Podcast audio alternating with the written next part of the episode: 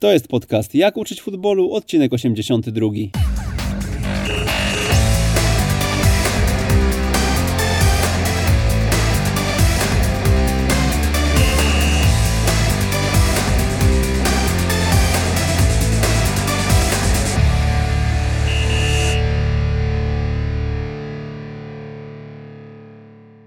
Jak uczyć futbolu? Odcinek 82. Przy mikrofonie Przemysław Mamczak. Witam serdecznie. Dziś ze mną e, trener znany i lubiany, trener e, znany z ekstraklasowych boisk e, w przeszłości, mm, z Arki Gdynia, z Krakowi, ale później, później troszkę mm, jego kariera skręciła w stronę kształcenia trenerów, innych trenerów. Dziś jest dyrektorem Szkoły Trenerów PZPN-u. E, wiecie wszyscy o kogo chodzi i o kim mowa. Dariusz Pasieka, witamy serdecznie. Dzień dobry, witam pana panie rektorze i witam wszystkich słuchających naszą audycję. Trenerze, tak umawialiśmy się już e, od dłuższego czasu e, na tą audycję, no i realizujemy ją zdalnie w formie online'owej. Ja zacznę od Pana osoby, bo tak jak e, tym wstępem, e, no myślę, że nie trzeba Pana jakoś mocno przedstawiać, ale jak to się stało, że Pan e, właśnie mm, z boiska przeniósł się do gabinetu i na mm, sale konferencyjne, na sale wykładowe? No dzisiaj mamy takie czasy, że musimy się łączyć zdalnie, mamy akurat taki moment. Wiem, że umawialiśmy się bardzo długo na to spotkanie i ja też się cieszę, że możemy wykorzystać tą okazję dzisiaj, że e, możemy tutaj sobie porozmawiać na temat na pewno bardzo ważny e, kształcenia trenerów. Co do mojej osoby, ja chyba nie planowałem, e, jak zastanawiałem się nad moją karierą, że będę miał kiedyś taką, będę miał taką rolę, jaką mam obecnie, że będę ją pełnił, ale nie ukrywam, że był to pewien zbieg okoliczności. No, przyszła nowa władza do Polskiego Związku Piłki Nożnej, prezes Boniek, y, Stefan Majewski jako dyrektor sportowy, Bogdan, Bogdan Basałaj. Y, do, do, do naszego Departamentu Szkolenia szukano kogoś, kto mógłby zająć się kształceniem, pomóc, kształceniem trenerów, pomóc, w, można powiedzieć, w tworzeniu szkoły, nowej szkoły trenerów Białej Podlaskiej. I otrzymałem taką propozycję, najpierw telefon od Stefana Majskiego, później od prezesa Bońka, spotkanie z prezesem, jak i również z, ze Stefanem Majewskim i z Bogdanem Basałajem. Oczywiście każdy gdzieś tam miał swoje, swoją opinię na temat, jak to powinno funkcjonować. Oczywiście też jeżeli chodzi o doświadczenie e, z boiska, to piłkarskie jako zawodnik, jak również i to trenerskie, e, plus oczywiście moje uprawnienia trenerskie. No i doszliśmy do jakiegoś takiego wspólnego wniosku, że, że wejdziemy wspólnie w ten projekt, że zaczniemy razem coś, coś tworzyć. No i e, tak jakoś ten czas bo niedawno, e, niedawno minęło 6 lat od, e, od momentu, kiedy została założona szkoła trenerów, czyli tutaj mamy już siódmy rok. E, pracuję w Polskim Związku Piłki Nożnej, najpierw jako zastępca dyrektora szkoły trenerów, a i również szef kształcenia jako przewodniczący zespołu kształcenia licencjonowania trenerów, a od roku 2016 jestem 2017 jestem dyrektorem szkoły trenerów i jestem również szefem kształcenia trenerów w Polskim Związku, Związku Piłki Nożnej. Tak jak powiedziałem, nigdy tego nie planowałem, ale w życiu trzeba być elastycznym, w życiu trzeba być otwartym, ale na pewno co dla mnie ważnym aspektem jest w, tym, w tej pracy, którą w tej chwili wykonuję, to jest to, że w dalszym ciągu jestem przy piłce, i, i, chyba należę do tych szczęśliwców, którzy też ze swojego hobby zrobili zawód i, i mogę w tym zawodzie pracować przy piłce w trochę innej roli niż trener poprzednio, ale na pewno też dającą, dającą dużo satysfakcji. Nie ciągnie trochę, żeby wrócić na ławkę? Żeby trochę tej adrenaliny, bo wszyscy, którzy idą e, w jakąś inną stronę, mówią o tej adrenalinie, że to uzależnia, że tego e, później brakuje, e, no i, i niecierpliwie czekają na kolejne propozycje. Jak to, jak to jest u Pana i czy dzisiaj, od razu zadając kolejne pytanie, czy dzisiaj, gdyby taka propozycja się pojawiła na poziomie, nie wiem, ekstraklasy, to miałby Pan jakieś rozterki, czy, czy takie się pojawiają może? Nie, nie, na pewno nie. Ja, dziś, ja dzisiaj wszedłem bardzo mocno w ten projekt, który my, który realizujemy wspólnie. Ja bardzo tutaj wciągnąłem się w to. Nie ukrywam, że robię to z dużą pasją. E, nie zastanawiam się nad, e, nad, e, nad tym, żeby pracować znowu, znowu w klubie. Ja czuję, że jeszcze ten moment nie jest na to, żeby cokolwiek innego robić. Jest jeszcze na pewno trochę do zrobienia, są pewne plany, mm, takie krótko, średnio, średniowzroczne i, i po prostu nie czuję się jeszcze na tyle spełnionym, żebym mógł w tym projekcie ten projekt zakończyć. Wręcz przeciwnie, mam w dalszym ciągu bardzo dużą motywację wewnętrzną, ambicje do tego, żeby e, dalej e, pewne rzeczy e, w tym, co robię, w tym, co robię, zmieniać. A jak to jeden też, jak to się tak mówi, nigdy nie mów nigdy, co wydarzy się w przyszłości, trudno mi na dzień dzisiejszy powiedzieć. No dobrze, no to co przez te mm, kilka lat udało się już zrobić, jeżeli chodzi o szkolenie? Nas, jak pan wie, słuchają trenerzy, więc, więc tak typowo dla nich e, właśnie co, e, no jakie są efekty tej waszej pracy? E, ja myślę, że mm, bardzo dobrze po pierwsze, że słuchają nas trenerzy, bo ja nie ukrywam, że mi bardzo zależy na bezpośrednim kontakcie, przekazu informacji bez, właśnie bezpośrednio do nich. To są ci ci ludzie zainteresowani dalszym kształceniem, czy to w formie kursów, czy to w formie konferencji. No i e, co się wydarzyło w tych czasach? Oczywiście, e, po pierwsze, jeden z najważniejszych aspektów, czyli e, powstanie szkoły trenerów e, w Białej Podlaskiej, e, gdzie, jak pamiętam, jej początki były, nie były takie łatwe. To jest, to jest raz, gdzie tutaj współpraca, gdzie rozpoczęliśmy łącznie Bogdan Basałaj, Stefan Majewski, Leszek Cicirko, Tomek Buraczewski, e, ludzie, którzy, e, którzy, Piotr Maranda jeszcze w tym czasie też e, przy tym projekcie był, gdzie rozpoczynaliśmy całą tą historię szkoły trenerów. Oczywiście przy różnych, bym powiedział, nawet i krytycznych słowach, ale ja myślę, że tutaj obroniliśmy się to, co dzisiaj się dzieje w szkole trenerów, jakie, e, jakie są kursy. Mam nadzieję też, że i poziom nich e, wzrasta, że jest coraz lepszy, że e, zainteresowanie kształceniem w szkole trenerów jest bardzo duże mm, co na pewno jest dla nas bardzo pocieszające, bo jeżeli weźmiemy pod wzgląd każdy, na każdym kursie, tak jak teraz nawet ten ostatni, który którym na kurs UEFA Pro aplikowało około 130 trenerów na 24 miejsca, to tutaj na pewno można być z tego zadowolonym. E, każdy inny kurs to jest przynajmniej dwóch, trzech kandydatów na jedno, na jedno miejsce, czyli myślę, że gdyby nie było jakiejś odpowiedniej jakości, gdyby nie było pewnej atmosfery, którą tworzymy w szkole, to, to na pewno takiego zainteresowania E, by nie było. E, ponadto, jeżeli już mówimy, bo jestem też odpowiedzialny nie tylko za szkołę trenerów, ale jestem również odpowiedzialny za kształcenie trenerów w całej Polsce i tutaj nie ukrywam, że też nastąpił, nastąpiło dużo zmian, a myślę też, że po pierwsze, liczba kursów się zwiększyła. My gdzieś w tej chwili mamy około 170 kursów rocznie. Zainteresowanie kursami jest bardzo duże. Mm, e, te praktycznie podstawowy grassroots C jest e, bardzo szybko wypełniany. Ludzie chcą się dokształcać, ludzie chcą zdobywać nową wiedzę. E, mieliśmy kursy zintegrowane i wyrównawcze. Bardzo dużym tutaj bym powiedział też takim dużą, duże zainteresowanie jest kursem UFA, w tej chwili UFAB. Także naprawdę mamy, mamy co robić.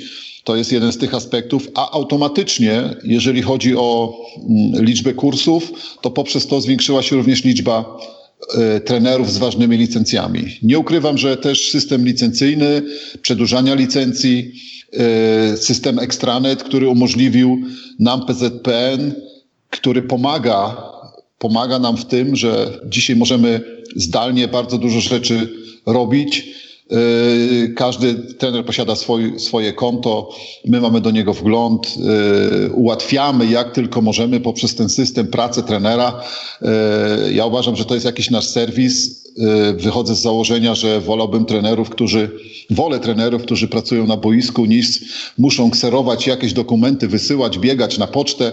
Uważam, że ta droga jest o wiele krótsza. Dzisiaj już jesteśmy na takim poziomie, tak jak my możemy dzisiaj zdalnie sobie tutaj porozmawiać i, i, to ma też na pewno jakąś bardzo dużą wagę. To podobnie jest tutaj z tymi wszystkimi dokumentami, gdzie ułatwiamy e, aplikacje na kursy czy na różnego rodzaju konferencje. No i oczywiście też widzę pęd trenerów do dalszego dokształcania a to dalsze dokształcanie poprzez konferencję, czy to nasza OKT, y, którą, y, którą organizujemy centralną dla trenerów UEFA Pro i UEFA A, która też bije rekordy, jak również te, które odbywają się w wojewódzkich związkach.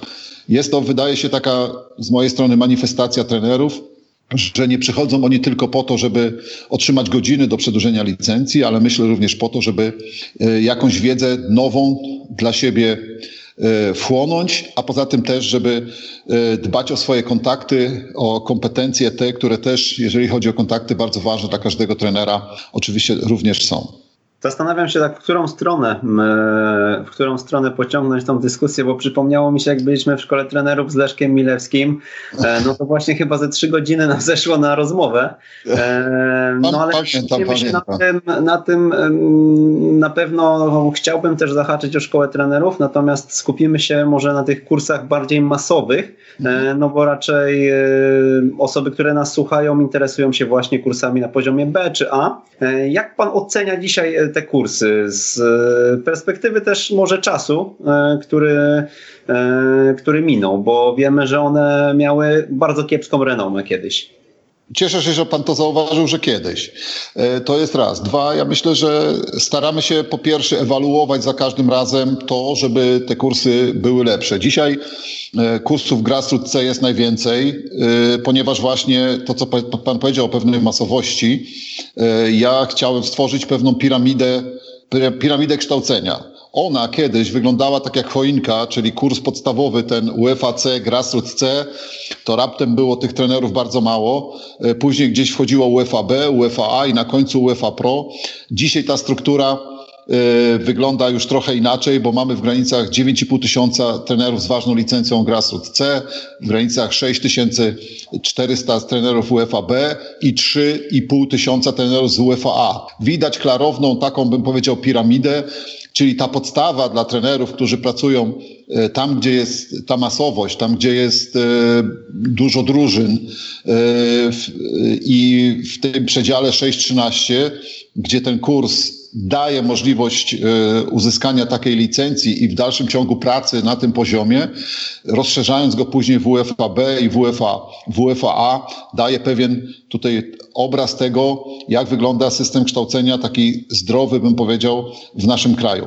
E, jasne, że kurs ten dla mnie Grassroots C jest bardzo ważny, ponieważ wszyscy wiemy, że, e, że trenerzy, którzy pracują na tym poziomie, E, to są ci, którzy wykonują tą mrówczą pracę, którzy rozpoczynają e, pracę z dziećmi, którzy muszą zarażać e, swoją osobą, swoją wiedzą dzieci do, do trenowania, żebyśmy mieli ich jak najwięcej, wciągać ich w piłkę nożną. I dlatego tak z mojej perspektywy ważne było to, żeby ten kurs był jednym z tych pierwszych, który będzie miał standaryzację totalną w całej Polsce. I, i dzisiaj są prezentacje, jest materiał, który jest centralizowany. Każdy kurs ma klarowną strukturę, on ma klarowny przebieg i ma takie same informacje trener będący bez względu na to, w którym województwie, który robi ten kurs, nie, nie, ma znaczenia w jakim mieście, uzyskuje podobną wiedzę.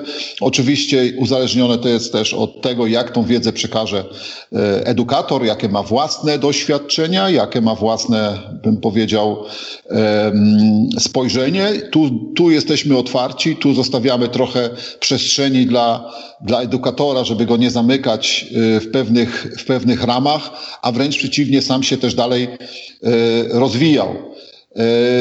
Jesteśmy w tej chwili też na, na ukończeniu prac nad, nad strukturą i takim jasnym, przejrzystym e, klarownym e, kursem UFAB, gdzie e, dzisiaj trenerzy, edukatorzy pracują żeby on miał podobny charakter, jak to ma się z kursem e, Grassroot C. Do tego dochodzą cykliczne spotkania w mikrogrupach. E, na tym poziomie również i kolejnym etapem będzie przejście w kurs UEFA, UEFA A, którego ja osobiście też wartość chciałbym jeszcze podkręcić, ponieważ to już jest taki, taki kurs, który bym powiedział, już daje taki, to jest taki przedsionek już do piłki profesjonalnej. Dzisiaj trener z, licencją UEFA może pracować w ekstraklasie jako asystent, czyli musi być przygotowany na różne scenariusze, bo może być trenerem w piłce jeszcze młodzieżowej, może być trenerem na poziomie amatorskim, ale również też może wejść w, w, do zespołu grającego na poziomie profesjonalnym. I to będzie nasz kolejny, kolejny etap tych kursów z kolei jest, jest, nie jest aż tak dużo, ale za to trwa on najdłużej. Dlatego trochę nam jeszcze zostało i, i będziemy dalej pracowali nad tym, żeby ty, struktura tych kursów, harmonogramy były oczywiście też y, dostosowane do realiów, które my u nas mamy, ale też do naszych tradycji. No dobrze, to mm, ja zapytam o to ujednolicenie kursów, bo już e, półtora roku temu rozmawialiśmy o tym, że ten Grassroots C e, idzie w dobrą stronę, no bo to są trzy weekendy, one zostały opracowane na identycznych prezentacjach w każdym województwie, na określonym, e, określonym materiale i tak dalej. Natomiast po pierwsze, czemu tak długo trwało to, żeby ujednolicić kursy UFAB? E, czyli, no bo, bo to jeszcze nie jest ujednolicone, tak? Dopiero jesteście na tak. końcowym etapie tej pracy.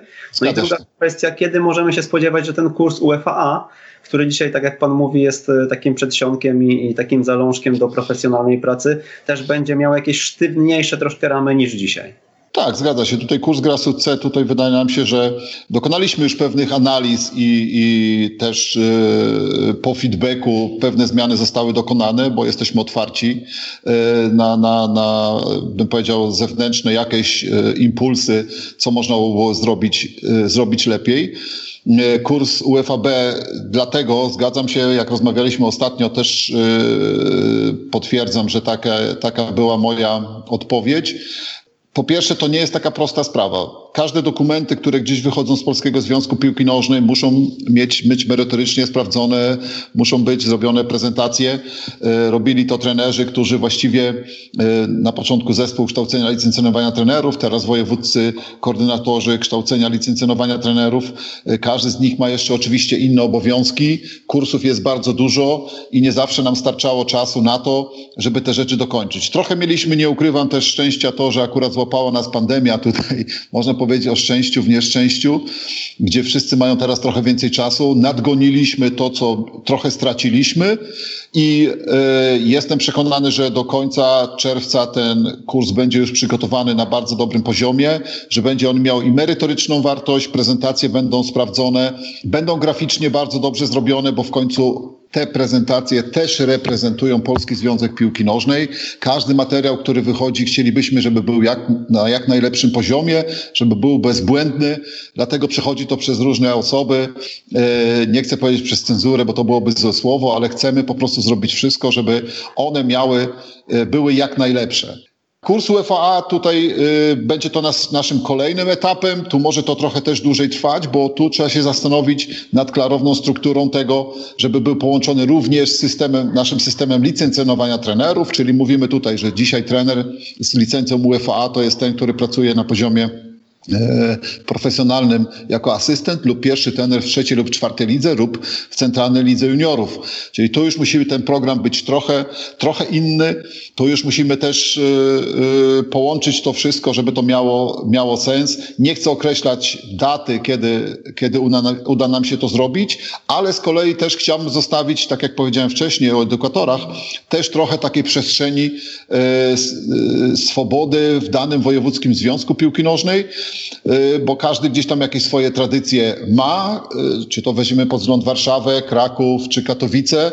Nie chciałbym zabijać jakichś takich indywidualnych ludzi, tych, tych indywidualnych jakichś takich umiejętności i wiedzy poszczególnych trenerów. Tu trochę przestrzeni damy i myślę, że będzie to też bardzo ciekawy kurs, który da przedsionek do tych dwóch dalszych kursów, a mam na myśli kurs Elite Youth A w szkole trenerów i kurs UEFA Pro dla tych, którzy będą chcieli skorzystać z dalszego kształcenia w szkole trenerów. Tak, o tej przestrzeni rozmawialiśmy, że to jest, to jest konieczność tak naprawdę, no bo e, mówimy o nazwiskach osób, które akurat są wolne przez jakiś moment, zawsze warto z nich skorzystać i często e, bywają to najlepsze wykłady podczas kursów. tak, e, tak. No, ale tak Zapraszanie tak, gości, prawda? Tak jest. E, ja o dwa wątki zahaczę. Pierwsza kwestia pandemia. Może o tym, o czym rozmawialiśmy przez telefon. E, dla naszych trenerów, którzy są w trakcie kursów, e, zastanawiają się, co będzie w przyszłym sezonie. Mm, tą informację, nie wiem, czy możemy ją oficjalnie przekazać? To znaczy? E, no, mówiliśmy o tym, że nie będzie problemów e, z jakąś tam licencją warunkową, jeżeli ktoś e, Oczywiście. na przykład jest w trakcie kursu UEFA A jak ja i chciałby zacząć pracować w trzeciej lidze, powiedzmy, od przyszłego sezonu. Ja myślę, że tak. Musimy, nasza ogólnie tak, mamy taką tendencję w Polskim Związku Piłki Nożnej, że chcielibyśmy być protrenerscy, czyli chcielibyśmy, nasz serwis musi być taki, żeby pomagać i być zawsze na, na korzyść, e, na korzyść trener, działać na korzyść trenerów. E, mi w głowie oczywiście urodziła się taka myśl, to jest jeszcze oczywiście do zaakceptowania przez zespół kształcenia, licencjonowania trenerów, ale myślę, że nikt tutaj nie będzie miał e, do tego żadnych obiekcji, może nawet i komisja techniczna, ale moja propozycja, tak, zgadza się w naszej naszej rozmowie była taka, żeby trenerom, którzy są w czasie trwania kursu, a otrzymają propozycję pracy na poziomie, która e, na którą, licen, na, na, o którą licencję się starają, to mogliby otrzymać zgodę warunkową na czas trwania kursu i y, mogliby na takim poziomie pracować. Y, nikt z nas nie jest winny sytuacji, którą my mamy, że mamy pandemię, że nie możemy prowadzić kursów, że trenerzy nie mogą pracować, a może się wydarzyć, że rzeczywiście ktoś dostanie propozycję, to tutaj będziemy, będziemy otwarci. Mówię, oficjalnie jeszcze tego nie mogę potwierdzić, ale y, y, taka myśl urodziła mi się i, i, i chyba tutaj nikt nie będzie miał przeciwko temu, żeby y, dany wojewódzki związek, akurat ok, tu w przypadku na przykład UFAB, w przypadku UFA Polski Związek Piłki Nożnej, po potwierdzeniu przez Wojewódzki Związek Piłki Nożnej, że taki taki akurat trener jest na, na liście kursantów e, kursu UFA, otrzymałby taką zgodę. Myślę, że tutaj to jest na pewno do, rzecz do zaakceptowania. No, myślę, że tych kursantów tego typu z takim problemem będzie niewielu, natomiast e, uspokajamy, jeśli tacy nas słuchają, e, raczej nie będziecie mieć kłopotów, e, co jeszcze pewnie Związek niedługo potwierdzi. Tak. idę w stronę tych kursów. Jak wy chcecie zapewnić, e, żeby w każdym województwie kursy były na podobnym poziomie, bo no, powiem szczerze, że ja sobie tego trochę nie wyobrażam i dzisiaj, e, jak słyszymy nawet opinie, a tylko i wyłącznie bazuje oczywiście na opiniach e, trenerów, no to są województwa, gdzie mm, kurs stoi na jakimś poziomie, a są mhm. województwa, gdzie stoi na poziomie znacznie, znacznie niższym. E, no i to nie jest tajemnica, tak, że mm, Mazowiecki czy Śląski Związek Piłki Nożnej akurat tutaj gdzieś tam przodują, a z kolei no, są, no nie będę wymieniał związków, które dołują, tak? Myślę, że takiej aż dużej różnicy, jak pan to teraz zobrazował, myślę, że nie ma. E, na pewno te związki, o których, które pan wymienił, i Śląski, i Mazowiecki, są to, które już od lat prowadzą kursy, które mają ogromne doświadczenie. Są to y, związki, w których jest też bardzo dużo klubów, y, jest dużo drużyn, co automatycznie skutkowało tym, że, że te kursy były w porównaniu do innych województw robione częściej i tam edukatorzy mają o wiele większe doświadczenie. Moim zadaniem jest to, żeby mm, ci te osoby, które prowadzą kursy e, w innych województwach, w tych, których tutaj mówimy, że one nie były tak często, e, żeby też ich jakość się poprawiła, żeby organizacja tych kursów była, była lepsza, a e, w jaki sposób chcia, chciałbym to zrobić, to już działamy w tym kierunku, ponieważ powstała w każdym wojewódzkim związku piłki nożnej funkcja wojewódzkiego koordynatora kształcenia licencjonowania trenerów, który e, podlega merytorycznie mojej osobie, gdzie my mamy regularne spotkania, gdzie staramy się, żeby e, ci, e, którzy wyprzedzili inne, innych edukatorów z innych województw, pociągnęli pociągnęli tych, którzy mają pewne deficyty, żeby byli lepsi, będą też wyjeżdżali, by wyjeżdżały te osoby do tych innych województw, sprawdzały, patrzały, jak funkcjonują inne kursy, co już widać y, według mnie po, po tych naszych, y, naszej wspólnej pracy, że ci trenerzy też już inaczej na to patrzą i na pewno te kursy będą też, będą też lepsze, o tym jestem przekonany.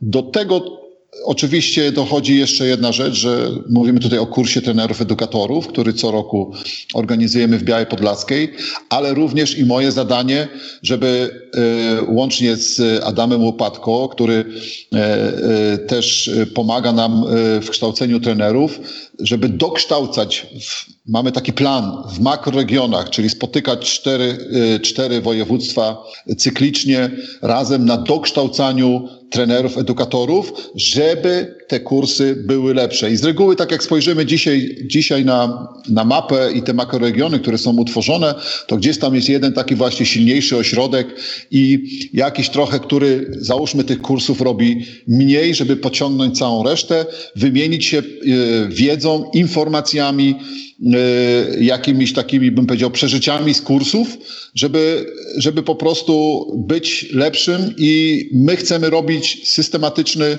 systematyczny postęp również w tych wojewódzkich związkach, e, bo uważam, że nawet te, które Pan wymienił, które e, przodują, myślę, że zawsze jest e, trochę do poprawy.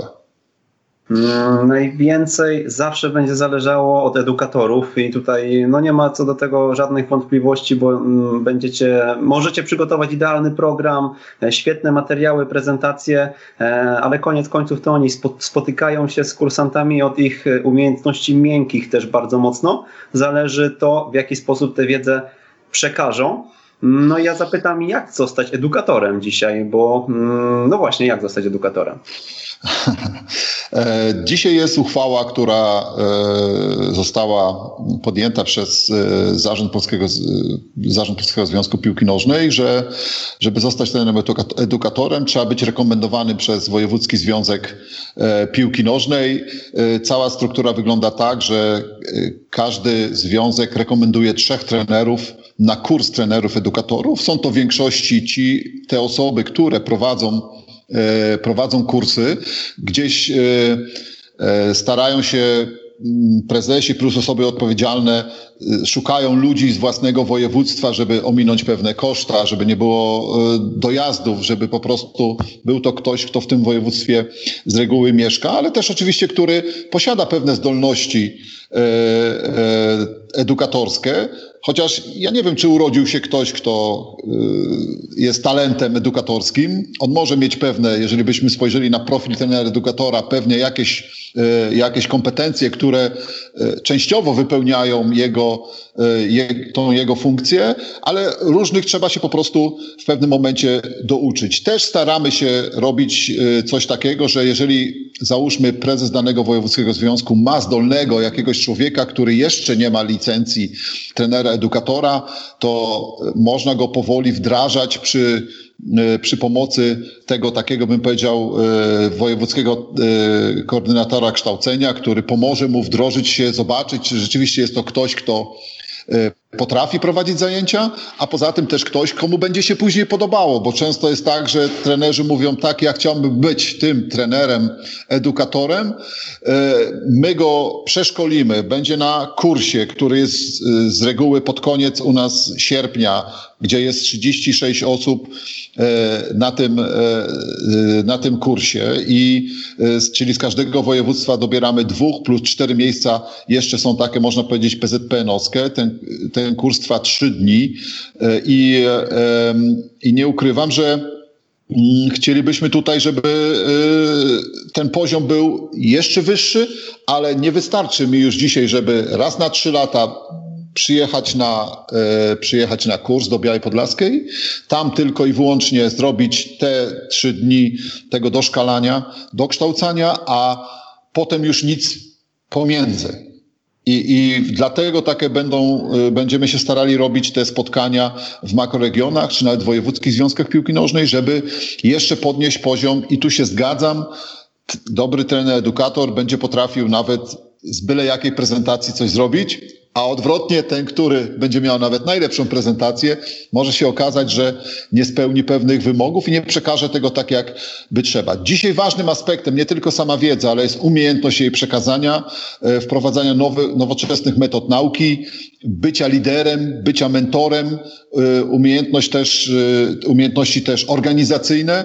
Ten, ten profil trenera, edukatora, on skupia bardzo dużo funkcji dzisiaj i, i to nie jest taka prosta sprawa, żeby też dokoptować ludzi, którzy będą umieli wszystko. My wszyscy też w dalszym ciągu się gdzieś dokształcamy, wyjeżdżamy, staramy się rozwijać, żeby być po prostu jeszcze lepszym w przekazywaniu wiedzy naszym trenerom.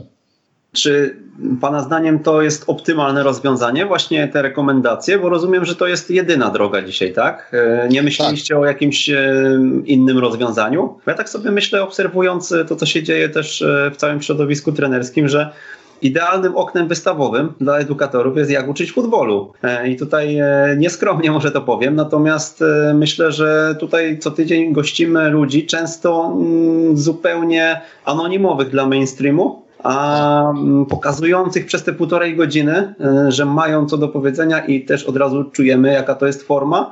Mm, no i można takiego człowieka wziąć na testy. E, ja nie chciałbym mówić, żeby to były testy, ale my jesteśmy zawsze otwarci. Nie musi, e, bo nie zawsze jest tak, że zajęcia musi prowadzić trener, który ma licencję trenera edukatora w większości wypadków wymagamy, mówiąc o, o piłkarskich e, wykładach, nie wymagamy oczywiście, jeżeli kto, mówimy tu o psychologii, czy mówimy o pedagogice, o przedmiotach, które, które prowadzą ludzie, bym powiedział, zewnętrzni, ale też nie przeszkadzamy w tym, żeby zaprosić interesującego gościa, który właśnie będzie, nie musi to być jakieś nawet wielkie nazwisko, bo nie zawsze tak jest, że wielkie nazwisko daje, daje jakiś tam nie wiadomo jaki przekaz, a okazuje się, że osoba gdzieś tam skromniejsza potrafi świetnie sprzedać swoją wiedzę. I za, na każdym kursie, oprócz C, bo C ma w tej chwili klarowną strukturę, y, tu byśmy nie chcieli wchodzić, żeby to miał być, miał przyjechać jakiś gość, bardziej gościa widziałbym na jakiejś konferencji,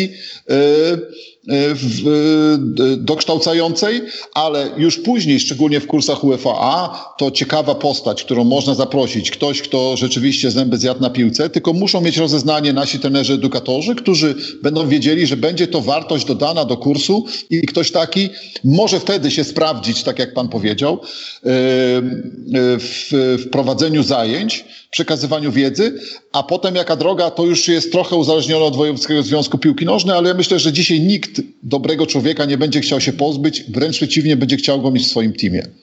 To zamykając jeszcze ten wątek, czy mm, dzisiaj, bo rozumiem, że praca edukatora to dzisiaj jest e, dorywczy obowiązek dla osób, które zajmują się czymś innym, prawda? E, czy to trenerzy, czy mm, trenerzy kadr młodzieżowych, czy e, osoby związane też właśnie z wojewódzkimi związkami. Czy nie bierzecie w ogóle pod uwagę takiego modelu, żeby ten edukator, bo ja kojarzę takie założenia kilka lat temu, żeby ten edukator był na wyłączność związku edukatora edukatorem, który po prostu jest, e, no nie wiem, idealnym mówcą, e, przeszkolonym, który zjadł zęby na tej piłce, tak jak pan mówi, i on jeździ od województwa do województwa i miesięcznie, nie wiem, robi 12 e, kursów po prostu. Mm, no i robi to po prostu w bardzo dobry sposób. Nie, my tu skupiamy się bardziej na tych ludziach, którzy pracują w wojewódzkich, wojewódzkich związkach, a nie tych takich, bym powiedział, najbardziej doświadczonych edukatorów z kolei sobie kursy czy, czy, czy trenerzy odpowiedzialni za kształcenie w wojewódzkim związku wymieniają się między sobą, bo warto nieraz spojrzeć trochę poza rand własnego talerza, żeby zobaczyć, jak robi się w innym województwie, a może ktoś akurat jest specjalistą w danym temacie i potrafi świetnie sprzedać, sprzedać wiedzę. I tu ja nie widzę, y, tu ja nie widzę przeszkód, żeby, y, żeby y, tak było. I, I na dzień dzisiejszy chyba to fajnie funkcjonuje. E, staramy się oczywiście też ewaluować, bo kursy wszystkie są sprawdzane. czyli są hospitacje. Na każdym egzaminie jest przedstawiciel Polskiego Związku Piłki Nożnej. Z tego powstają raporty I, i, staramy się, żeby ten poziom był jak najwyższy i trochę też naszych tych edukatorów też mieć pod jakąś tam kontrolą, żeby sprawdzić, gdzie jest postęp i doradzać w aspektach tych merytorycznych czy umiejętności prowadzenia, prowadzenia zajęć. Jest grupa, która jest odpowiedzialna za to, że e, hospituje kursy w Polsce. Każdy kurs dzisiaj ma takiego opiekuna i ten opiekun zajmuje się tym kursem. A z kolei e, osoba odpowiedzialna za prowadzenie tego kursu może zawsze się do niej, do tej osoby zwrócić o pomoc, czy w jakichś różnych innych aspektach, nawet też i prowadzenia, prowadzenia zajęć może nie, bo nie chcemy, żeby ktoś, kto hospituje, automatycznie też prowadził zajęcia na danym kursie. Mhm. E, no ciekawy jest to temat, myślę, i złożony, bo e, zakładam, że właśnie jak jest jakiś e, trener, który ma świetną wiedzę też do przekazania na Podkarpaciu, to trudno, żeby podjechał do Szczecina, prawda? No na przykład. No, to jest też ze stratą już dla tego Szczecina i tak sobie myślę, że no niestety, ale i tak, i tak na koniec końców trochę hermetyczne są jednak te listy e, wykładowców na kursach w każdym województwie, właśnie ze względu na geografię też. Mhm. Tak, no bo, no bo, w jakimś sensie musi kurs się również zbilansować. Pewne rzeczy, pewne aspekty. Nie chcemy, żeby kursy były drogie. Dzisiaj te, te kursy myślę, że są do, do strawienia przez trenerów w aspektach finansowych.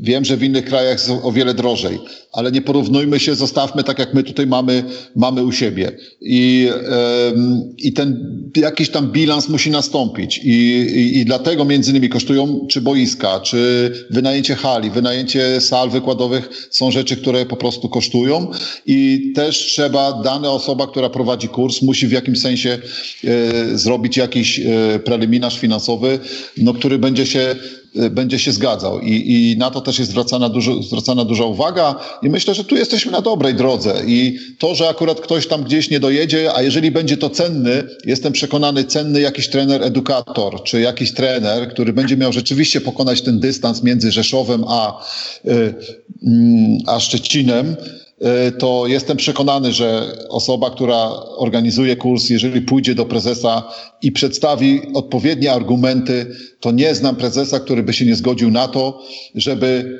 ta osoba przyjechała i trzeba było komuś trochę więcej zapłacić za to, że jedzie taki kawał drogi. Mhm. Jak jesteśmy przy tematach finansowych, to ja zapytam, jak to się. Ja ostatnio rozmawiałem z panem Sawickim i on mi powiedział, że mm, wszystkie kursy są e, cenowo wyrównane już w całej Polsce. Jak to jest, że w e, Małopolsce za kurs UEFA płaci się więcej? E, jest, są związki, które płac, są płatnikami VAT-u. Mhm. No ale to nie jest nie tylko VAT. Bo... I są kwestie sprzętowe. Mhm.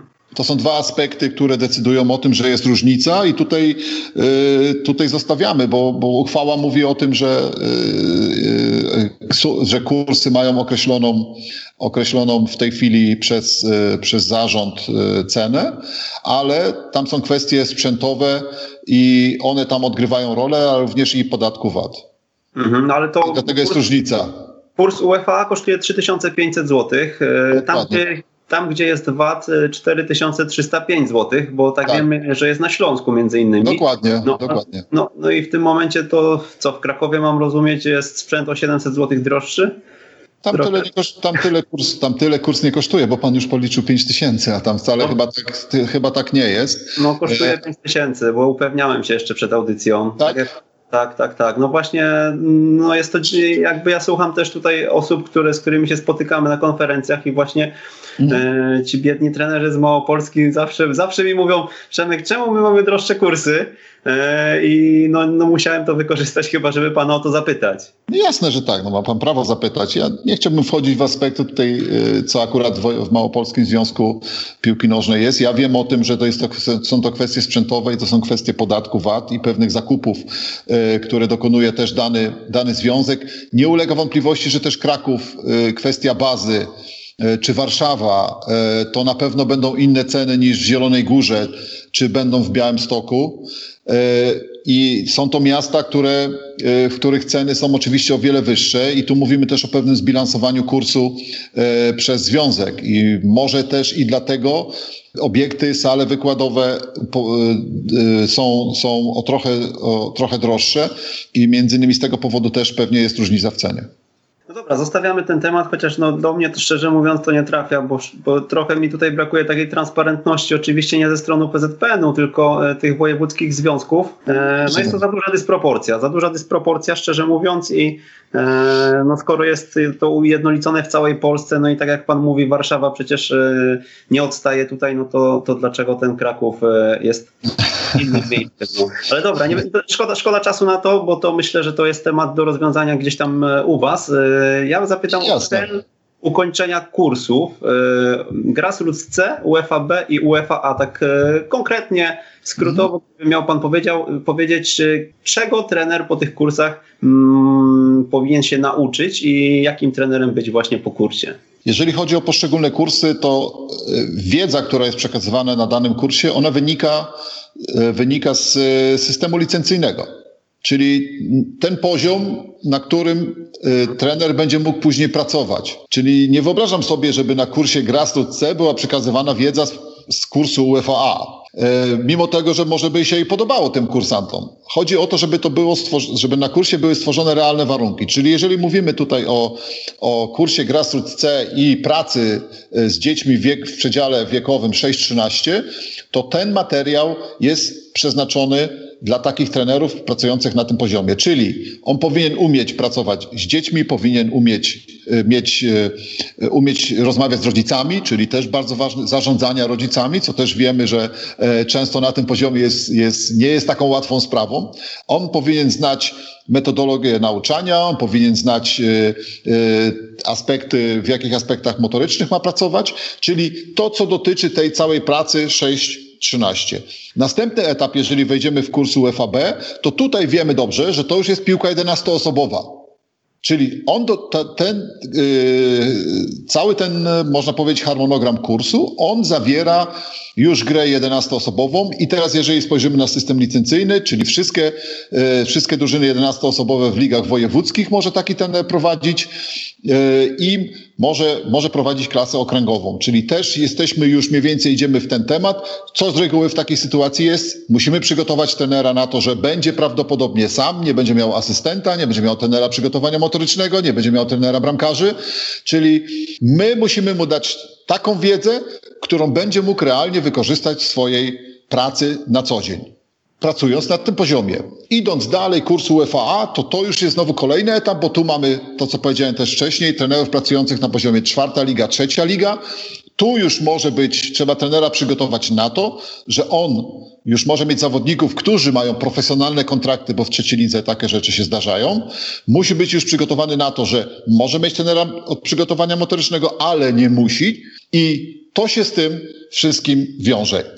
I takie to tak sobie wyobrażam kształcenie, materiał na kursach, żeby on był związany z systemem licencyjnym, żeby nie było mieszania rzeczy, które są kompletnie tenerowi niepotrzebne. Czyli jeżeli ktoś przejdzie ten, ten cały, tą, cały ten, bym powiedział, całą tą e, cały ten system kształcenia nasz od kursu C poprzez kurs A, to posiada wszystkie informacje dotyczące kształcenia trenerów, oczywiście godzinowo zwiększające się e, do tego, żeby zobaczył, co na każdym poziomie, jak można pracować. Nie? Mamy w systemie to, że dzisiaj trzeba rok pracować, żeby później znowu pójść na następny, na następny kurs, czyli cały ten system gdzieś tam, się, gdzieś tam się zazębia. To doświadczenie, które trener zdobywa między kursami, też jest bardzo istotne.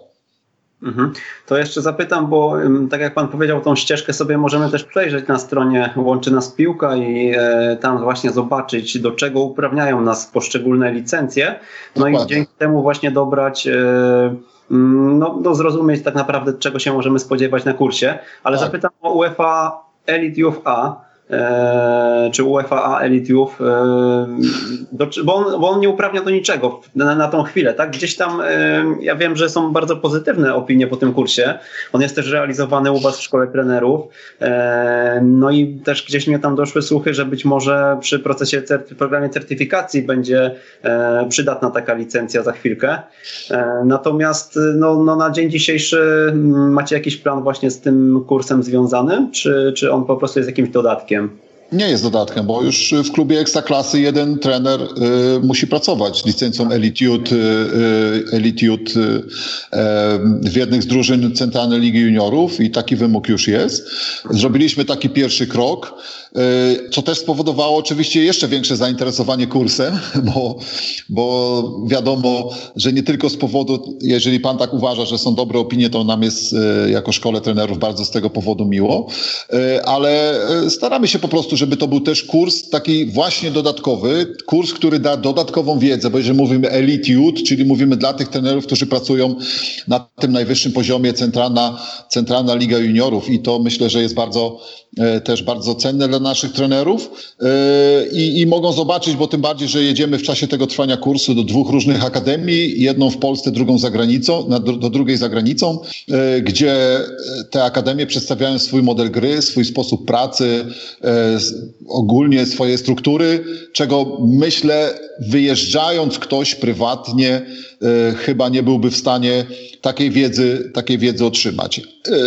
A poza tym taki kurs centralny, mówimy o specjalistach, jeżeli y, byśmy poszli tą drogą do pracy na najwyższym poziomie z młodzieżą, to z kolei są to osoby, które w Białej Podlaskiej na kursie zaczynają tworzyć siatkę swoich kontaktów. Czyli następna ta, ta ważna kompetencja trenerów, trenera, mające, który ma kolegę gdzieś tam w jednym miejscu, może do niego zadzwonić, nie musi gdzieś, nie musi gdzieś pojechać. I tam tworzą się bardzo fajne relacje e, takie między trenerami, którzy później wymieniają się to, tą wiedzą, wy, e, tworzą sobie jakieś grupy, e, dzielą się informacjami, co oczywiście sprzyja poprzez taką atmosferę w szkole trenerów, e, sprzyja potem jakości trenera, który wie z czego czerpać, który jeden drugiemu powie, gdzie co znaleźć, podpowie jakieś tam niuanse, które potem odgrywają na pewno bardzo, bardzo dużą rolę. I, I na pewno jest to bardzo cenny, cenny kurs dla tych trenerów, którzy chcą pracować na najwyższym poziomie, e, na najwyższym poziomie w piłce młodzieżowej.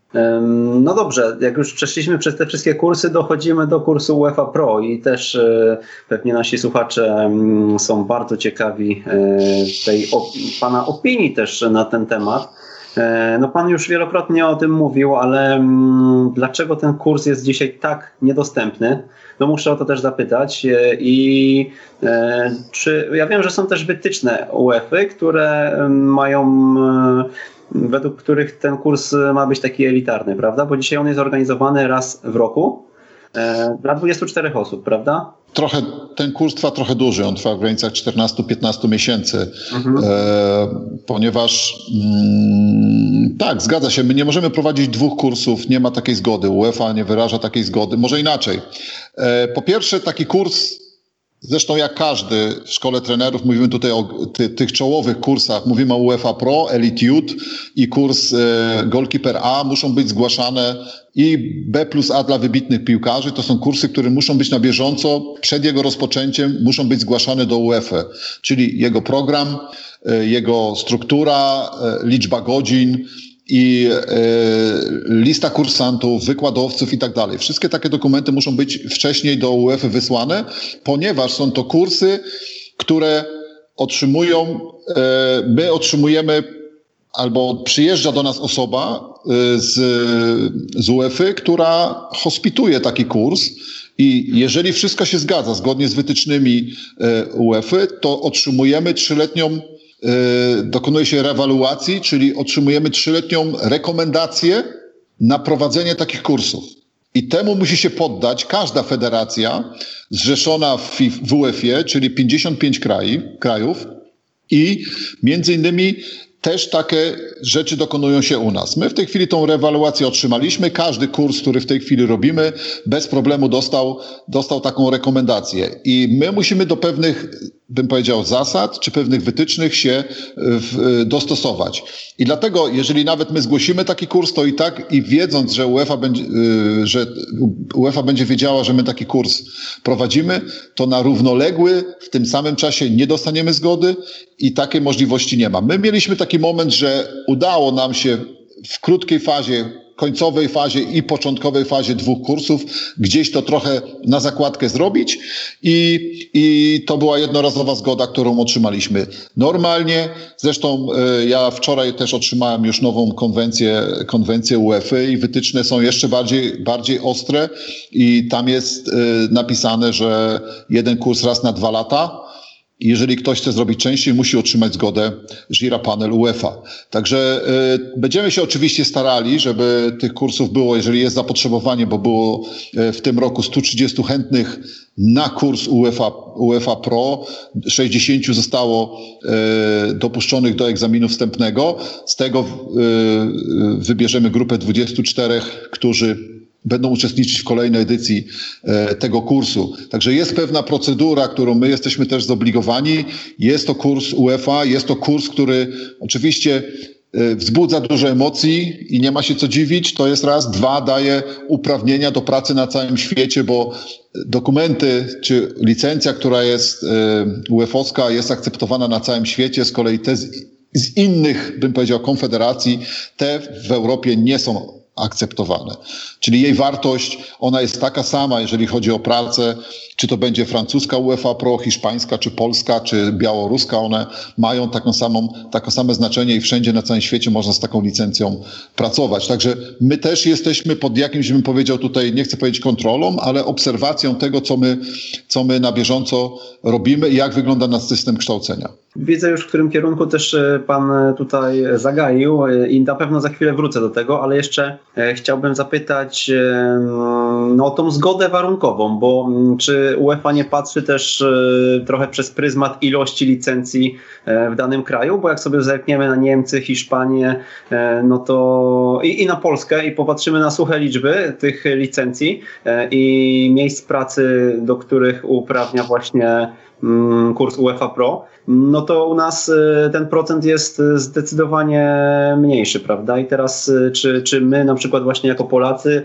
nie może, czy wy jako związek nie możecie w jakiś sposób w tym Gira panelu, tak, spróbować spróbować zapytać, słuchajcie, no skoro my mamy tak mało, to może to jest argument jakiś. No tak, ale my nie zapomnimy, panie redaktorze, o jeszcze aspekcie jakości, który też nam przyświeca. I my nie chcemy się aż tak spieszyć, że szybko, szybko zrobimy kursy i że ludzie będą posiadali licencje.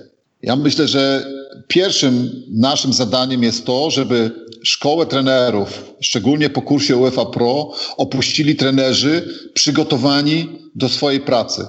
Przygotowani na wyzwania, które czekają na tym profesjonalnym poziomie żeby to nie było coś takiego, że ktoś zrobi licencję, dostanie jedną szansę, później drugą szansę i do końca życia już następnej szansy nie dostaje.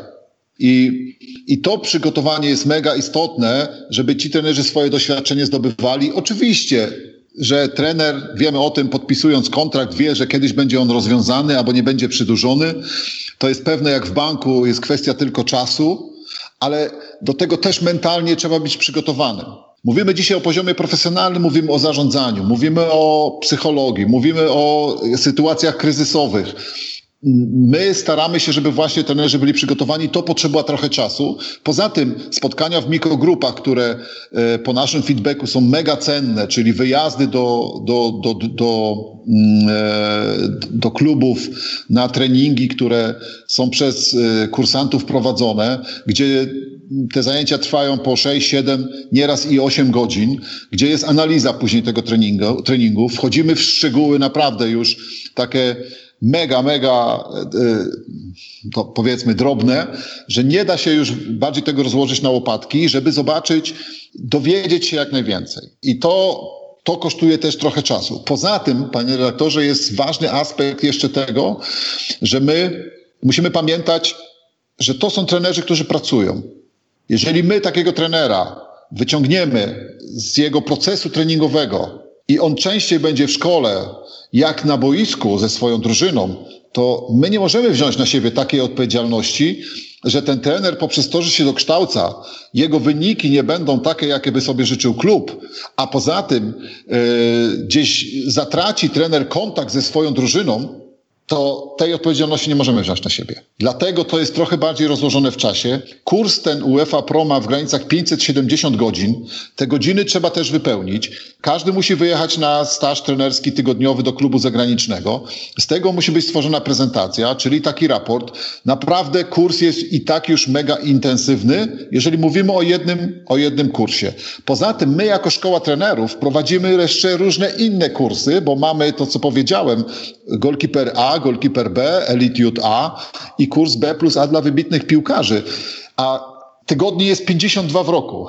I nie da się gdzieś zmieścić. Przyjęliśmy zasadę, że w szkole trenerów pracujemy od poniedziałku do środy, bo chcemy, żeby później ci trenerzy byli u siebie w swojej pracy na co dzień.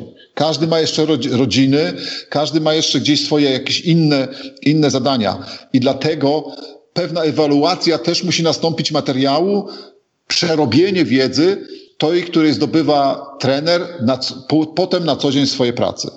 No, ciekawe spojrzenie, chociaż też to, co Pan mówi, przy tylu chętnych e, na kurs, e, no to może poszerzenie Waszej drużyny, która szkoli, e, rozwiązałoby tu jakoś problem.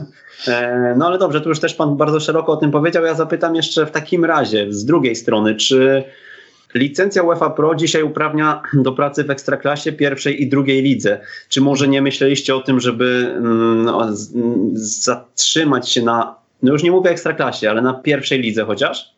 Żeby dać właśnie możliwość tym drugoligowcom, których budżety są e, często na bardzo niskim poziomie i mm, dać im więcej możliwości po prostu.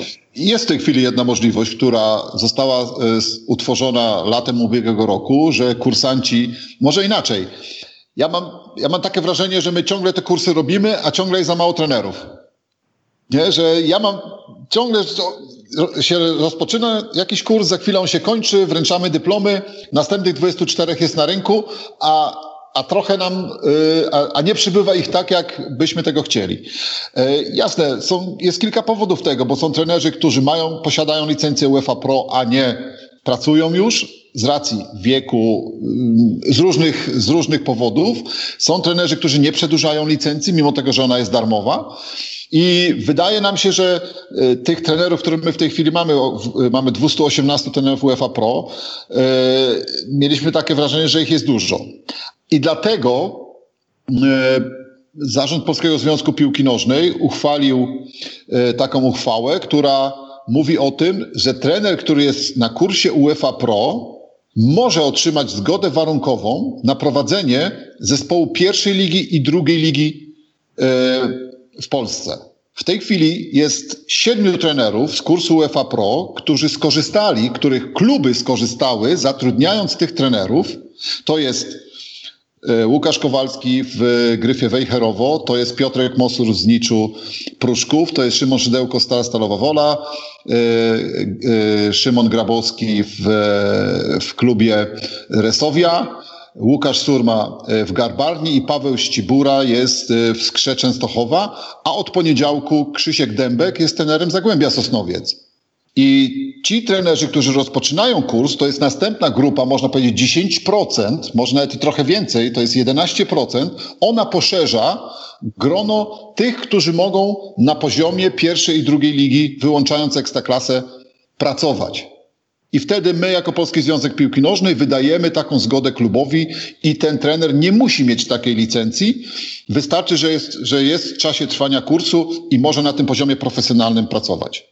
Czy do Was docierają informacje, nie wiem, od klubów, że słuchajcie, chcemy zatrudnić e, tego trenera, musi, musiałby się dostać na kurs po prostu, bo aż, aż teraz ja nie, nie spodziewałem się, że jest aż ich tylu, bo siedem e, osób, tak jak Pan mówi, e, mówimy tu o e, przecież 36 klubach, tak?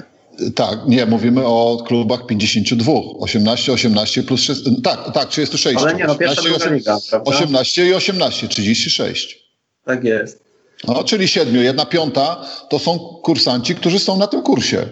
Czyli, czyli gdzieś czerpanie, czerpa, czerpanie, czerpanie też klubów z, tych, z tego, że ktoś jest na kursie, tu widać, że mają kluby rozeznanie, wiedzą, kto na tym kursie, y, na tym kursie jest. W większości wypadków nie ulega wątpliwości, że przynajmniej jeżeli chodzi o drugą ligę, to są, to są trenerzy, którzy wywodzą się z tego środowiska, czyli, czyli jeszcze lepiej, bo, bo pracują w swoim środowisku.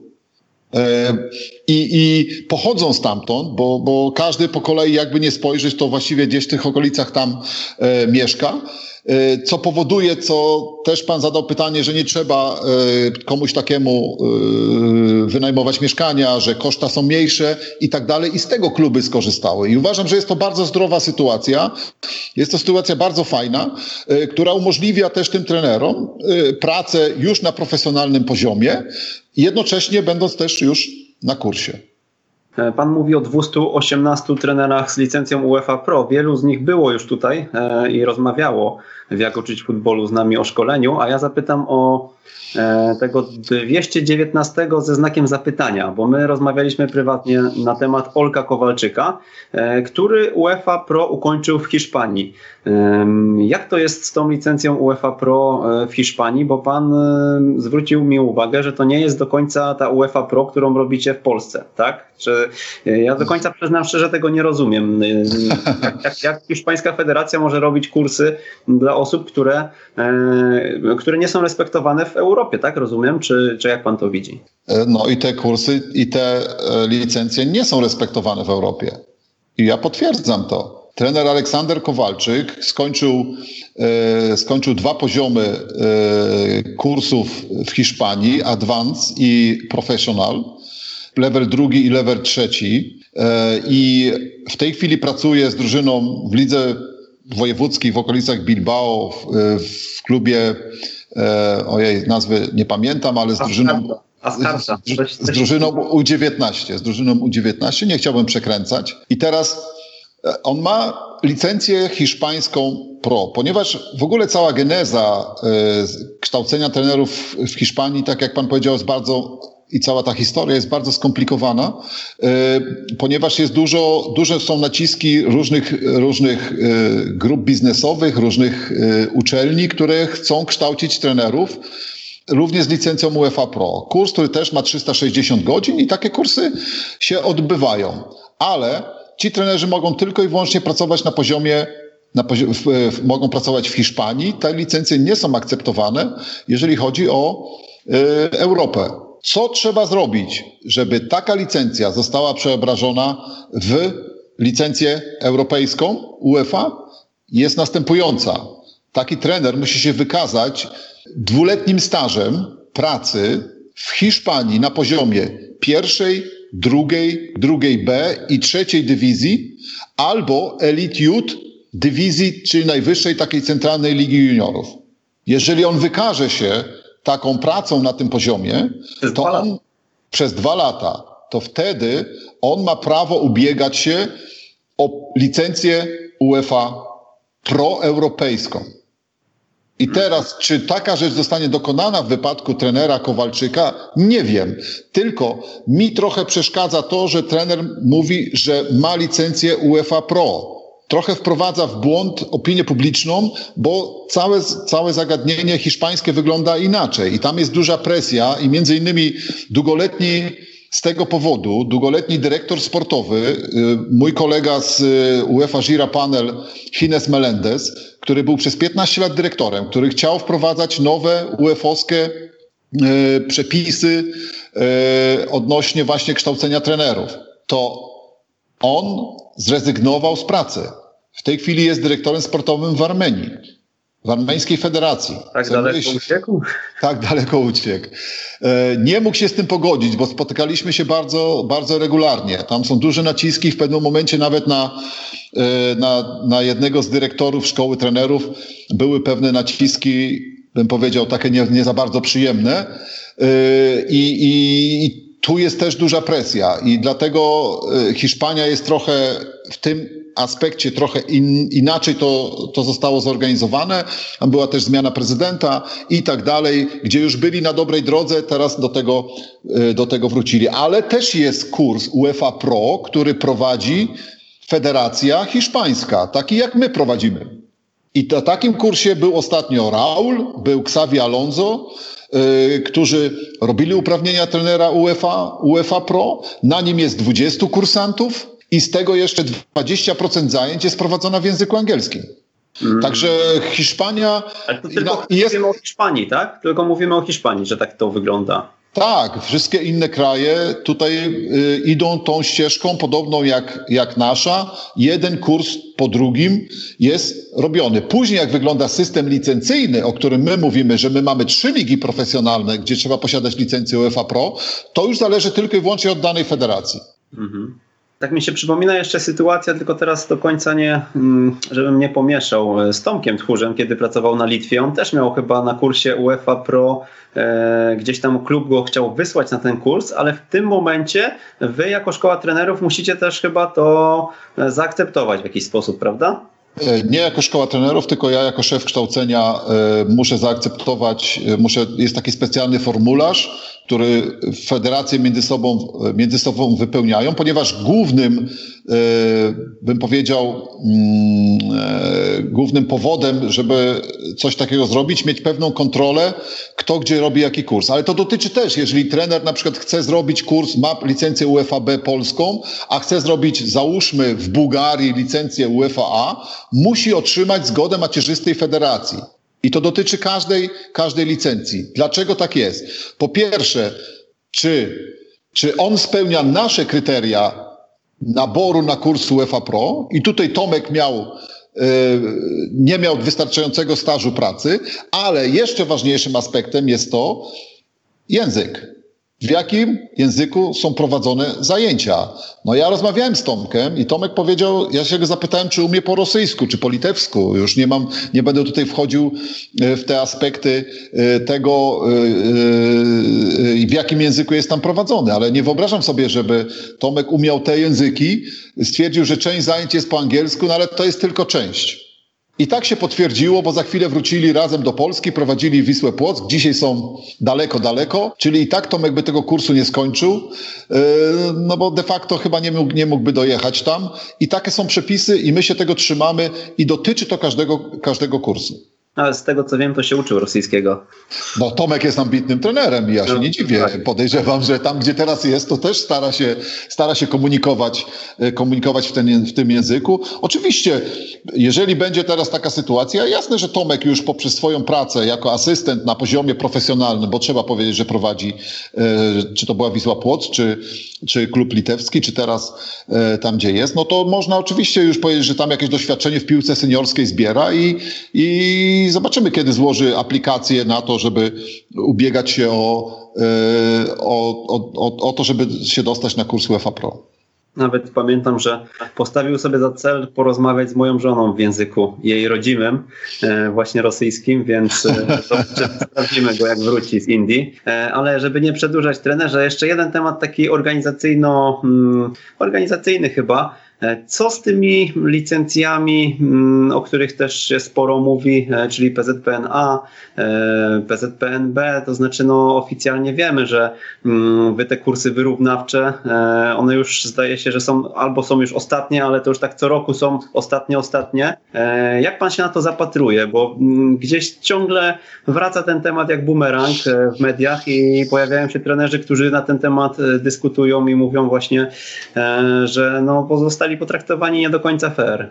Myślę, że to było logiczne, że pan zapytał o to, e, bo to jest na pewno też temat, który gdzieś tam trenerów, e, bym powiedział, interesuje.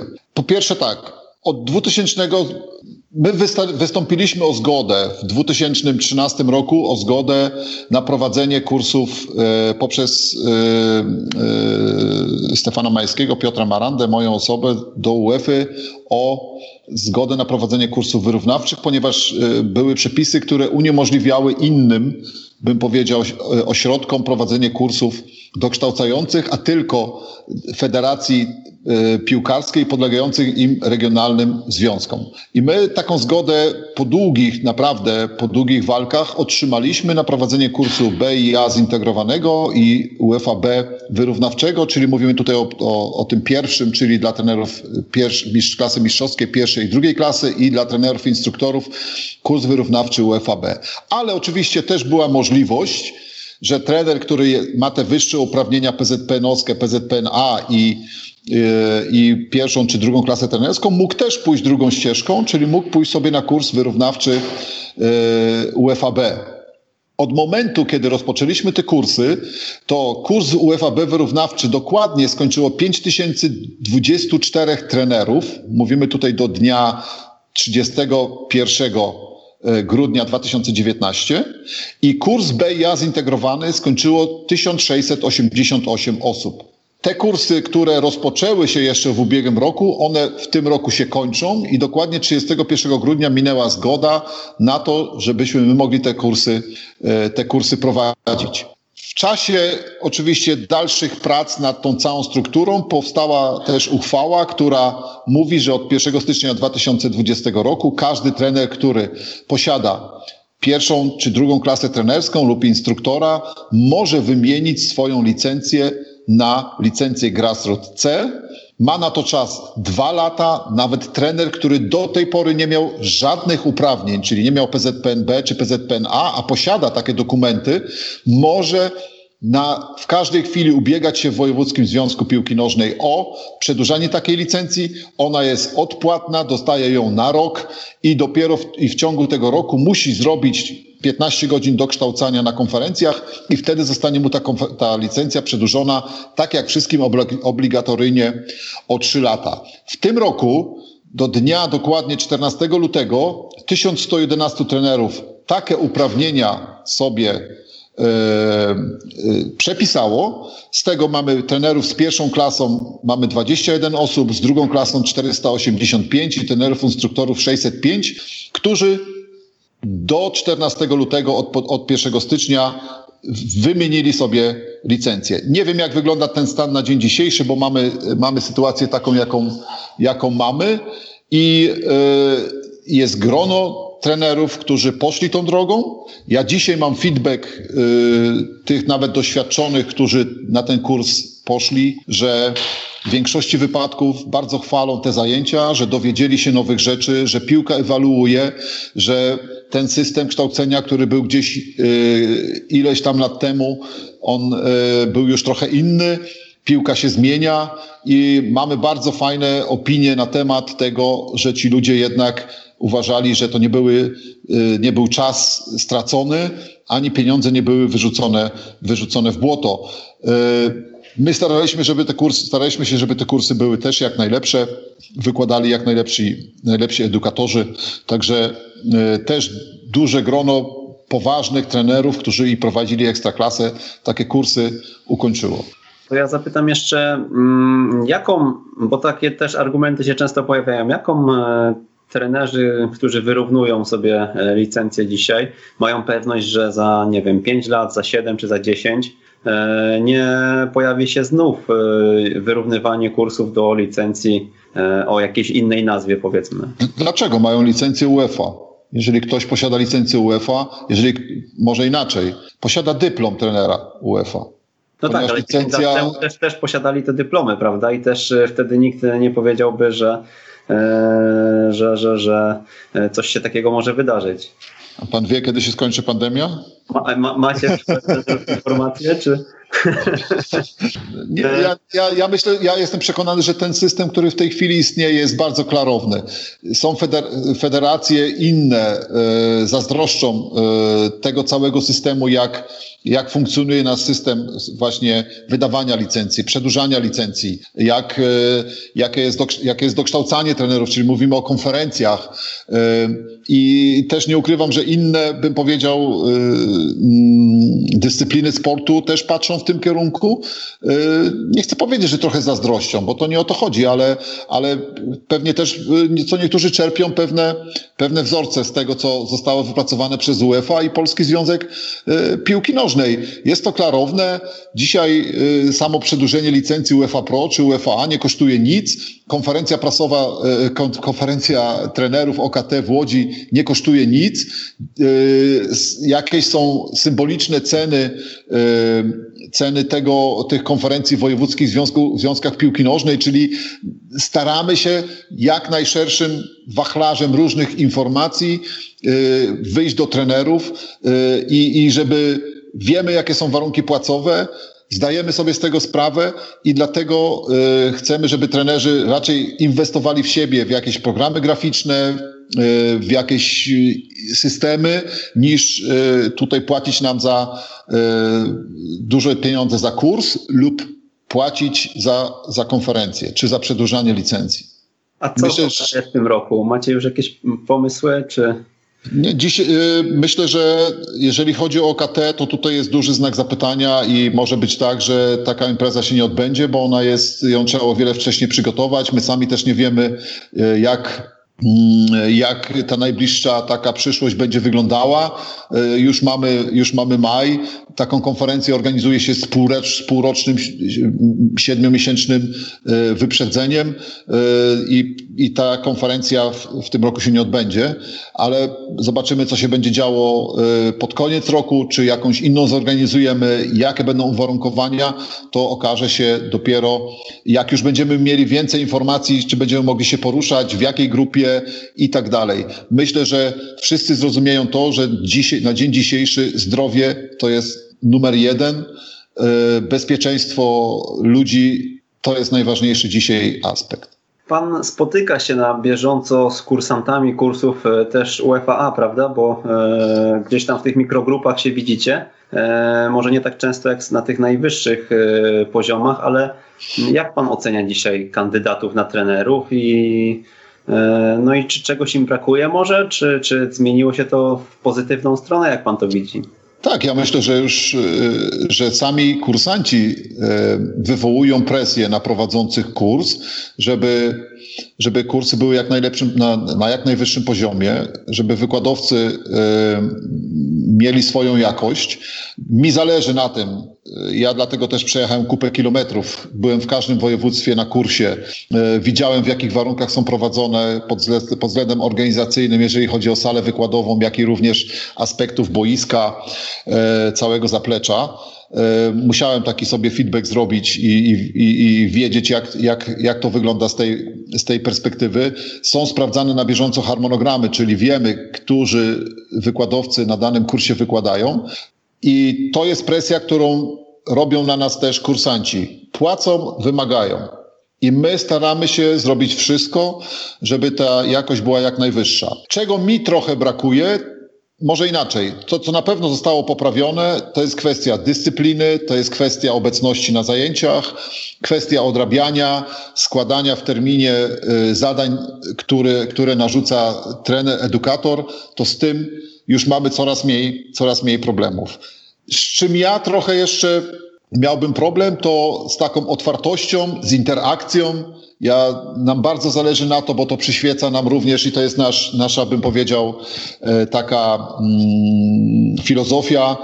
Jak najwięcej dyskusji, e, tej burzy mózgów, która towarzyszy każdemu tematowi, otwartości, ale też czerpania z wiedzy trenera edukatora korzystania maksymalnie jak tylko mogę z tego, że jestem na tym kursie i widzę, że jest tendencja, że trenerzy nie przychodzą po licencję, a przychodzą po wiedzę.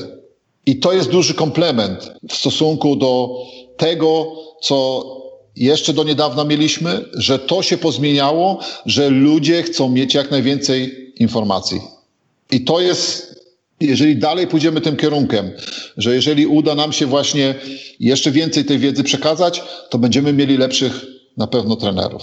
No właśnie, a czy mm, patrząc na to, że mm, trenerzy chcą tej wiedzy i to nie jest tak, że przyjeżdżają i właśnie mm, no, chcą jak najszybciej przejść ten dzień, tylko raczej e, jak najwięcej usłyszeć. E, mam takie wrażenie, że, że w tą stronę to idzie. Dokładnie, czy, dokładnie. Czy, czy wy korzystacie też w jakiś sposób z ich e, opinii na temat prowadzących, poziomu kursów? Mhm. No bo to myślę, że taki feedback jest też darmową dla was mega istotną informacją zwrotną. Ja absolutnie, e, może inaczej, my w szkole trenerów dokonujemy za każdym razem ewaluacji danego, danego e, wykładowcę. E, w pięciu różnych aspektach jest wypełniana ankieta anonimowa, która, którą każdy gdzieś wypełnia i my wiemy, jaka jest, jaki, jaki był poziom zajęć. Oczywiście mam nadzieję, że robią to kursanci nie tylko po to, żeby szybko to wypisać, tylko zastanawiają się i dają nam taką, taką informację zwrotną, jak dany, jak dany wykładowca wypadł na zajęciach. Jasne, że będzie pewnie i fajnie. Ja bym chciał, żeby to zeszło też, też na dół, bo ja bym chciał też być oceniony. Ja nie mam problemu z tym, że ktoś mi wytknie jakiś, yy, jakieś niedociągnięcie, że mam coś do poprawy, ale też chciałbym wiedzieć, co, co robię dobrze, co dobrze wpłynęło na, na moją ocenę. I pewnie to jest też rzecz, którą warto, warto, warto zrobić, a z kolei też będą starali się prowadzący przygotować jeszcze lepiej, żeby otrzymać dobre oceny i tutaj koło nam się pięknie, yy, pięknie zamknie. Idąc dalej, ja jestem mega otwarty na wszelkiego rodzaju informacje zwrotne. Ja bym nie chciał, tak jak tutaj już jestem i mogę skorzystać ja teraz z jednego jokera, niech to będzie, że dzwonię do przyjaciela, yy, ten telefon yy, i chciałbym właśnie powiedzieć wszystkim trenerom, nie bójcie się mówić o pewnych niedociągnięciach. To nie jest jak kiedyś się mówi o kablowanie. To jest po prostu przekazanie pewnych informacji. Mój numer telefonu jest znany w całej Polsce. Mój mail jest znany w całej Polsce. Mamy najłatwiejsze, jakie tylko można.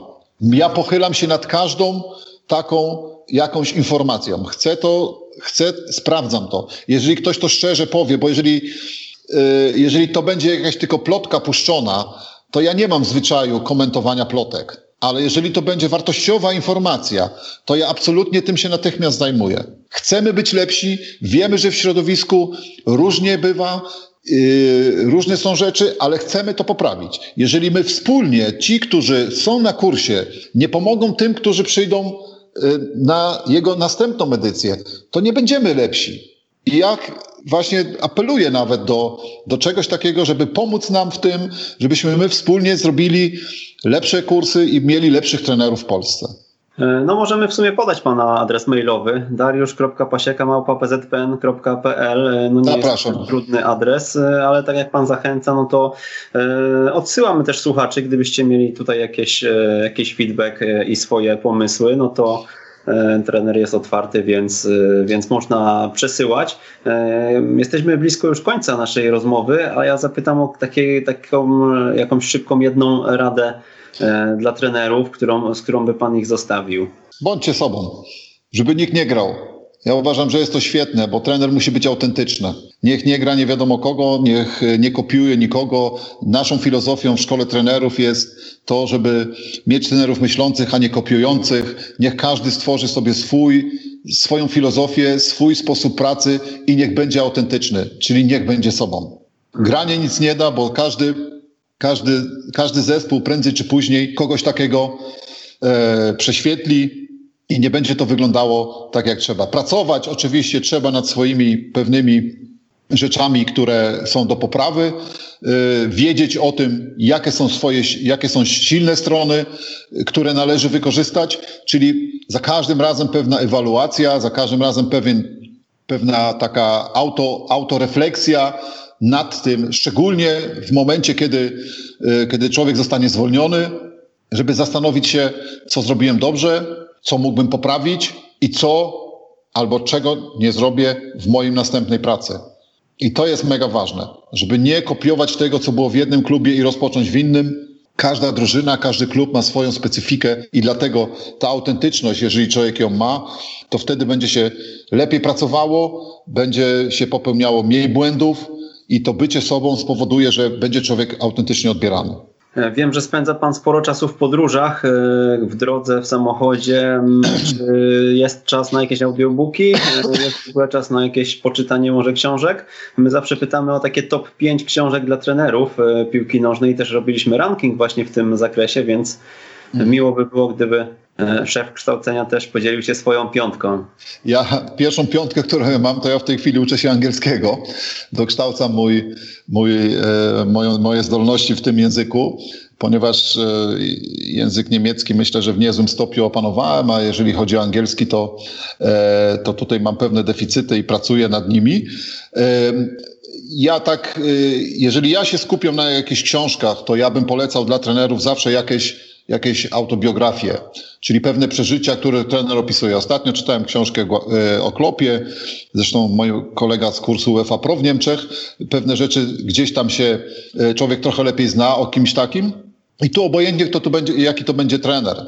Oni często opisują e, decyzje, które musieli podjąć. Oni musieli często opisać, bo nie piszą o środkach treningowych, ale piszą o ogólnie ży życiu w szatni, o, o pewnych swoich, e, nie wiem, słabszych, e, lepszych, lepszych momentach. I to nie ma znaczenia, jaki to będzie trener, bo to nie musi być topowy, tylko pewne doświadczenia, które ktoś przelał na papier, warto się z nimi zaznajomić. I jeżeli miałbym spojrzeć dzisiaj na w aspektach trenera UEFA Pro, to wszedłbym dzisiaj, bo to jest mega ważny dla trenera z tego poziomu przedmiot. Mówię to o zarządzaniu, o tym, żeby trochę się dowiedzieć, jak zarządzać ludźmi, jak e, z nimi współpracować, e, jak tworzyć sobie swoją grupę współpracowników. To to są na pewno materiały, które pomogą każdemu, każdemu trenerowi w pracy, a Jasne, pewnie jeżeli pójdziemy, w, jeżeli chodzi o piłkę dziecięcą, to te wszystkie aspekty trochę pedagogiczne coachingu, te na pewno też wpłyną korzystnie na każdego trenera. Nie chciałbym tutaj mówić o, yy, o danych tytułach, nie będziemy robić tutaj nikomu reklamy, yy, ale dzisiaj wydaje się, że jest dużo takich yy, różnych pozycji, z których trenerzy mogą na pewno skorzystać i zaczerpnąć wiedzy dla siebie do dalszej pracy. No to, ten temat jeszcze przemyślimy. Być może mm, te tytuły jakoś jeszcze e, pan, pan sobie ułoży. E, I ewentualnie załączymy do opisu odcinka i na koniec zapytam, jakie plany macie na najbliższą przyszłość w szkole trenerów i w związku z całym szkoleniem w Polsce. Mm, mamy dwie i pół minuty, więc e, myślę, że można o nich opowiedzieć i też będziemy mogli za jakiś czas je zweryfikować oczywiście. No, chcielibyśmy zacząć e, kursy, bo już e, wszyscy tupią nogami, chcieliby rozpocząć zajęcia. Czekamy, kiedy to się wydarzy. Tutaj na pewno nastąpiło przesunięcie mm, wszystkich zajęć, czy to szkoła trenerów, czy to wojewódzkie związki. Będzie co nadrabiać, będzie co robić. I, I to jest pierwszy taki cel. E, drugi cel, ja bym chciał, żeby było jak najwięcej tych realnych warunków tego, co trener musi, e, musi bym powiedział, umieć e, z kursu, czyli to, co dzieje się na danym poziomie, o czym, o czym wcześniej rozmawialiśmy.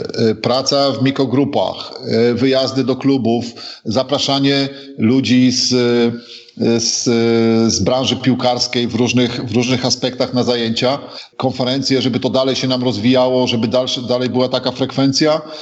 No i skończenie tego B, skończenie A. I na pewno zawsze znajdzie się coś, coś do zrobienia, bo e, bo nie chcemy stać w miejscu, ewaluujemy, dyskutujemy bardzo dużo, co zrobić, e, co zrobić lepiej i żeby kształcenie trenerów było na jak najwyższym poziomie w Polsce. Ale Podkreślam jeszcze raz, liczę też na feedback ze środowiska. Mnie interesuje bardzo to, co dzieje się w środowisku, dlatego, tak jak Pan powiedział, jestem często w drodze, tak, zgadza się. Chciałbym zobaczyć, jak to jest też poza, poza centralą. I, a z kolei jak tutaj tak korzystając y, z, z, tego, z tej możliwości, to ja bym chciał, żeby, żeby trenerzy tą cierpliwość jeszcze w tych trudnych naszych czasach mieli je jak najwięcej, żeby byli w stanie z tej kryzysowej sytuacji, na którą my na żadnym kursie i myślę, że żadna federacja nie była przygotowana, bo takich zajęć nie można było poprowadzić. To trzeba było tutaj samemu wymyślić, że ta sytuacja kryzysowa każdego z trenera w jakimś sensie wzmocni, wzmocni jego warsztat, y, umiejętności zarządzania, komunikowania z drużyną, i będzie takim doświadczeniem, które będzie procentowało w przyszłości. I spełniania tych wszystkich marzeń życzymy, bo e, przełoży się też to na e, naszą codzienność, na codzienność trenerów w Polsce. E, Dariusz Pasieka był gościem 82 odcinka Jak uczyć futbolu. Dziękujemy trenerze. Dziękuję bardzo. Do usłyszenia. I do usłyszenia. Myślę, że jeszcze się tutaj spotkamy na antenie za jakiś czas.